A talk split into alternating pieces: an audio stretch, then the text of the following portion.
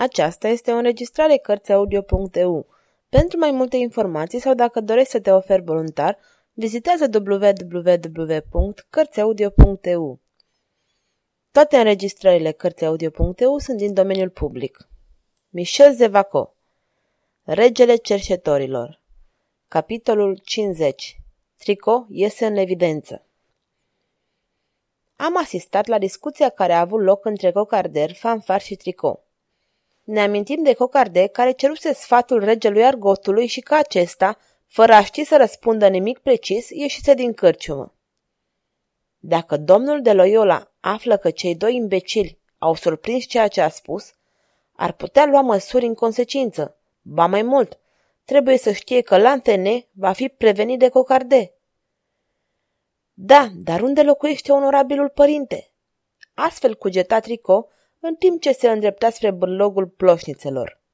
Știa că acolo, la răspântia fundăturii cu strada Hushet, cei doi cercetori îi auziseră vorbind pe călugări, dar asta era tot ceea ce știa. Loyola îl folosise pe Trico la arestarea lui Dole. Trico, care îl ura pe Lantene, ura în aceeași măsură și pe cei care îl simpatizau pe tânăr. Așadar, îl servise pe Loyola cu un zel pentru care Monclar îi făcuse un elogiu deosebit. Dar călugărul nu încredințase regelui Argotului secretul adresei unde locuia. Ajuns la bărlogul plășnițelor, Trico era în mare încurcătură. În care din aceste case trebuia să intre? Și odată intrat la care ușă trebuia să bată? Timp de câteva minute, cerșetorul suci și învârti problema pe toate părțile. Deodată, o lui iute la pas și de data asta în direcția Bastiliei. Negăsind o rezolvare convenabilă, Trico hotărâ să se ducă să-i povestească totul marelui magistrat. Ajunse la palatul domnului Monclar către orele zece și jumătate.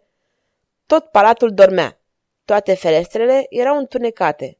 Dar Trico putea acum să intre oricând în casa șefului poliției regale. Promovat la gradul onorabil de agent secret și de spion, avea superioritatea asupra valeților și la cheilor palatului care se temeau foarte tare de el. Frico izvi deci într-un anume fel ciocănelul de bătut în poartă. După câteva minute, o vizetă se deschise fără zgomor și o voce arogantă întrebă. Cine sunteți? Ce căutați la ora asta?" Sunt Trico, în slujba dumneavoastră, onorabile portar," răspunse regele argotului pe un ton zeflemitor. Și doresc să-i vorbesc monseniorului mare magistrat, într-o afacere urgentă. Poarta se deschise cu promptitudine. Intrați, stimabile domn Trico, făcu portarul. Așteptați, mă duc să-l caut pe valetul de cameră care vă va conduce la monsenior. Trico așteptă zece minute, după care un valet veni să-l întâlnească. Monseniorul s-a culcat? întrebă el. Valetul ridică din numeri. Nu se știe când monsenierul găsește de cuvință să doarmă, spuse acesta. Câteva clipe mai târziu, cerșetorul era introdus în cabinetul marelui magistrat. Așezat lângă un foc strașnic, domnul de Monclar părea să mediteze. În momentul în care Tricou intră, ridică încet capul și făcu un semn să se apropie. Vorbiți, Tricou, ce e? Se întâmplă, monseniore, că doi șnapani de la curtea miracolelor au surprins la colțul fundăturii numită Bărlogul Plășnițelor o discuție între domnul de Loyola și frații Tibo și Lubin. Din discuție rezultă că aceste cărți găsite la Etienne Dole au fost aduse acolo din ordinul domnului de Loyola. Însă, monseniore, cei doi șnapani în chestiune mi-au spus care să-l prevină pe Lantene.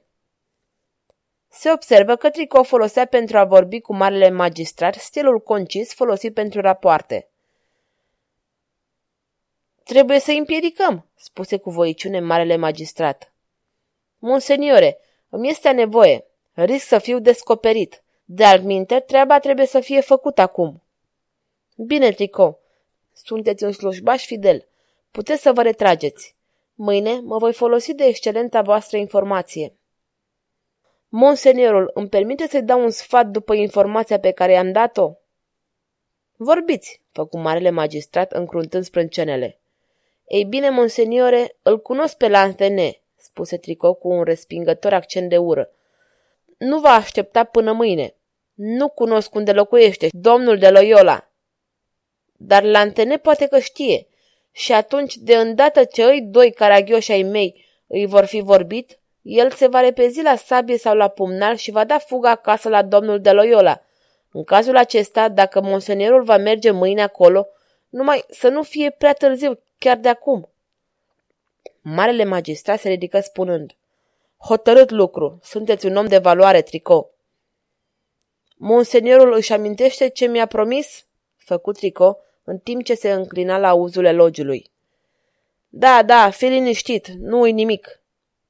Și făcând un semn regelui argotului să-l urmeze, Monclar coborâ în curtea palatului.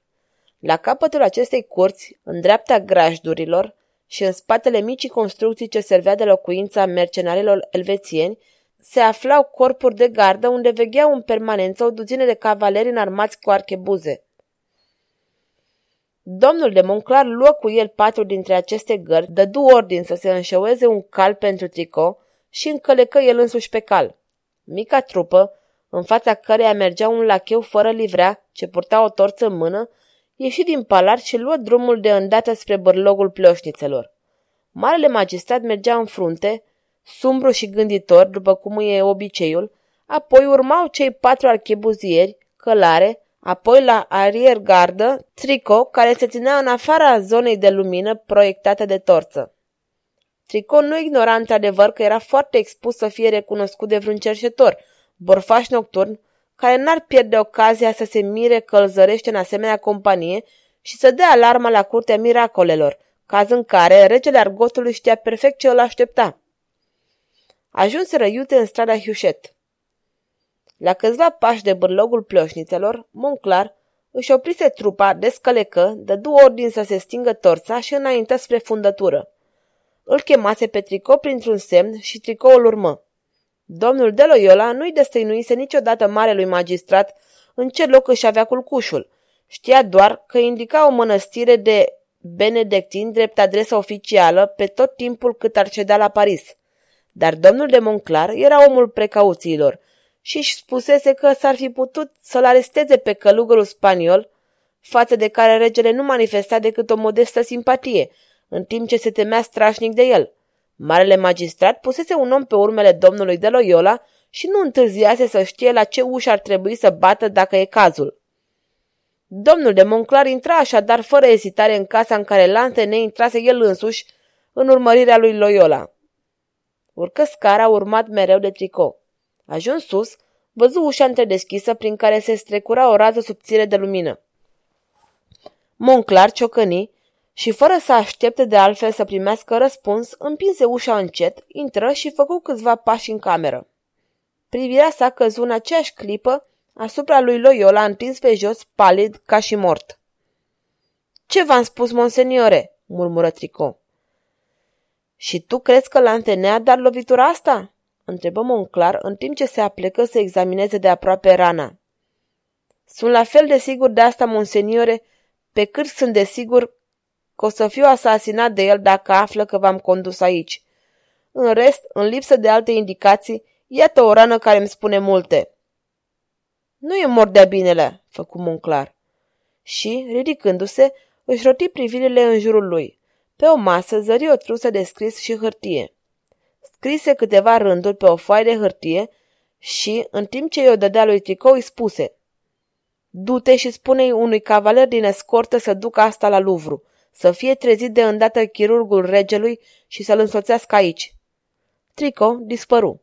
Monclar se așeză în fotoliu în care Loyola se așezase în timpul discuției sale cu Lanfene. Se scurse o oră, timp în care marele magistrat nemișcat cugeta cu ochii ațintiți asupra lui Loyola. În sfârșit răsunară pași pe scară. Trico apăru în ușă cu un om masiv cu figură apoplectică, care gâfâia după drumul pe care îl făcu. Era chirurgul lui François I. Despre ce este vorba? Priviți! Monclar arătă cu degetul spre călugărul spaniol. Cine este omul acesta? întrebă chirurgul. Nu-l cunoașteți? Cu atât mai bine. Mulțumiți-vă să știți ce este cu omul acesta. După cum vedeți, a primit o strașnică lovitură de sabie. Chirurgul nu-i mai dădu atenție. Îngenunche lângă Loyola și examină rana dezvelită. Examenul făcut cu ajutorul unor sonde de oțel nu smulse niciun suspir rănitului, alunecat într-o prostrație completă. Asta după zece minute lungi, în timpul cărora Monclar își reluase locul în fotoliu, pe când Tricot, cu lampa în mână, ilumina chirurgului. Oricine ar fi, spuse în sfârșit chirurgul, trebuie ca acest cavaler să fi dus o viață aspră. În rest, a avut o șansă nemaipomenită. Apropiați-vă, domnule conte. Monclar se apropie și se aplecă. Priviți, continuă chirurgul. Observați cheagul de sânge care s-a coagulat pe marginile rănii? Cheagul acesta i-a salvat viața. Fără el, n-ar mai fi avut până în momentul de față o picătură de sânge în corp. Dacă scapă din asta, convalescența nu va fi lungă. Dacă scapă din asta, credeți că va trăi? Încă nu știu asta. Se află vreun pat în locuința asta? Monclar deschise la întâmplare una din uși ce dădea în odaie. Aici, spuse. Într-adevăr, acolo era camera de dormit a lui Loyola, cameră sărăcăcioasă, în care unicul mobilier era un pat auster și al cărei unic ornament era tabloul fecioarei pe care l-am semnalat deja. Chirurgul îl apucă pe rănit de umeri, tricou îl de picioare. Loyola fu așezat pe pat fără ca să fi dat vreun semn de viață. Am să-i fac un pansament, spuse chirurgul care începuse să-i spele rana. Poate că umezeala rece a pansamentului îl reanimă pe Loyola, că-și deschise ochii și scoase un suspin, dar aproape imediat recăzu în letargie. Către orele trei, chirurgul se retrase spunând că nu mai avea nimic de făcut în acel moment și că va reveni a doua zi dimineață. Dar cine îl va păzi până atunci?" întrebă el. Eu," răspunse Monclar. Chirurgul plecă foarte emoționat, în timp ce Monclar se instală într-un fotoliu. În zore zilei, rănitul începu să geamă nedefinit. Marele magistrat se apropie repede de pat, sperând că Loyola să-i spună câteva cuvinte. Dar călugărul nu deschise ochii și continuă să scoată geamete slabe până în momentul în care chirurgul, odată revenit, începu să-l panseze din nou și îl ajută pe rănit să ia un medicament. Era atunci puțin după prânz. Imediat după operație, rănitul deschise ochii și de data aceasta își aruncă privirea spre marele magistrat. Exista bucurie și teamă în această privire. Sunteți bucuros că mă vedeți?" întrebă Monclar. Rănitul făcu semn din cap că era într-adevăr fericit de prezența marelui magistrat. Cum vă simțiți?" Puternic, răspunse Loyola. Ei bine, când a pronunțat acest cuvânt bizar cu o voce slabă ca o adiere, se simțea în accent o nezdruncinată convingere și o voință formidabilă. Puteți vorbi?" întrebă cu amabilitate Monclar. Răspundeți printr-un singur cuvânt la fiecare întrebare. Cine v-a răpus? Un cercetor numit Lanthene? Da, spuse Loyola cu uimire. De ce a vrut să vă ucidă? Dole. Cuvântul acesta valora o întreagă explicație. Marele magistrat pricepuse. Dar Loyola fixa din nou asupra lui o privire înspăimântată. Făcea un efort deosebit să vorbească. Nu vă neliniștiți, spuse Monclar. Am înțeles. Lantene are legături cu editorul și a presupus pe nedrept că dumneavoastră erați cauza arestării lui Dole. S-a răzbunat. Observați că sunt la curent, dar asta nu-i totul, nu-i așa? Aveți altceva de spus? Da. V-a spus poate ceva ce vreți să-mi repetați? Permisul de liberă trecere, murmură Loyola cu un efort. Permisul de trecere, exclamă Monclar. Lanthene va fi știut că aveți acest permis. A venit să vă ucidă ca să vi-l ia. E la el și fără îndoială se va servi de el. Alergați, porunci călugărul cu un ultim efort de energie și apoi leșină. Monclar se grăbi să iasă în stradă, în timp ce chirurgul se ocupa de Loyola și Trico, mereu prudent, se ascundea și o lua pe străzi lăturalnice spre curtea miracolelor. Marele magistrat petrecuse o noapte albă, dar fără îndoială că era obișnuit cu asemenea obosele excesive, căci se ținea la fel de bine în șa ca și cum ar fi fost după o noapte de odihnă liniștită în patul său. O jumătate de oră mai târziu, în fruntea unei trupe puternice de cavaleri, alergă spre consijerii.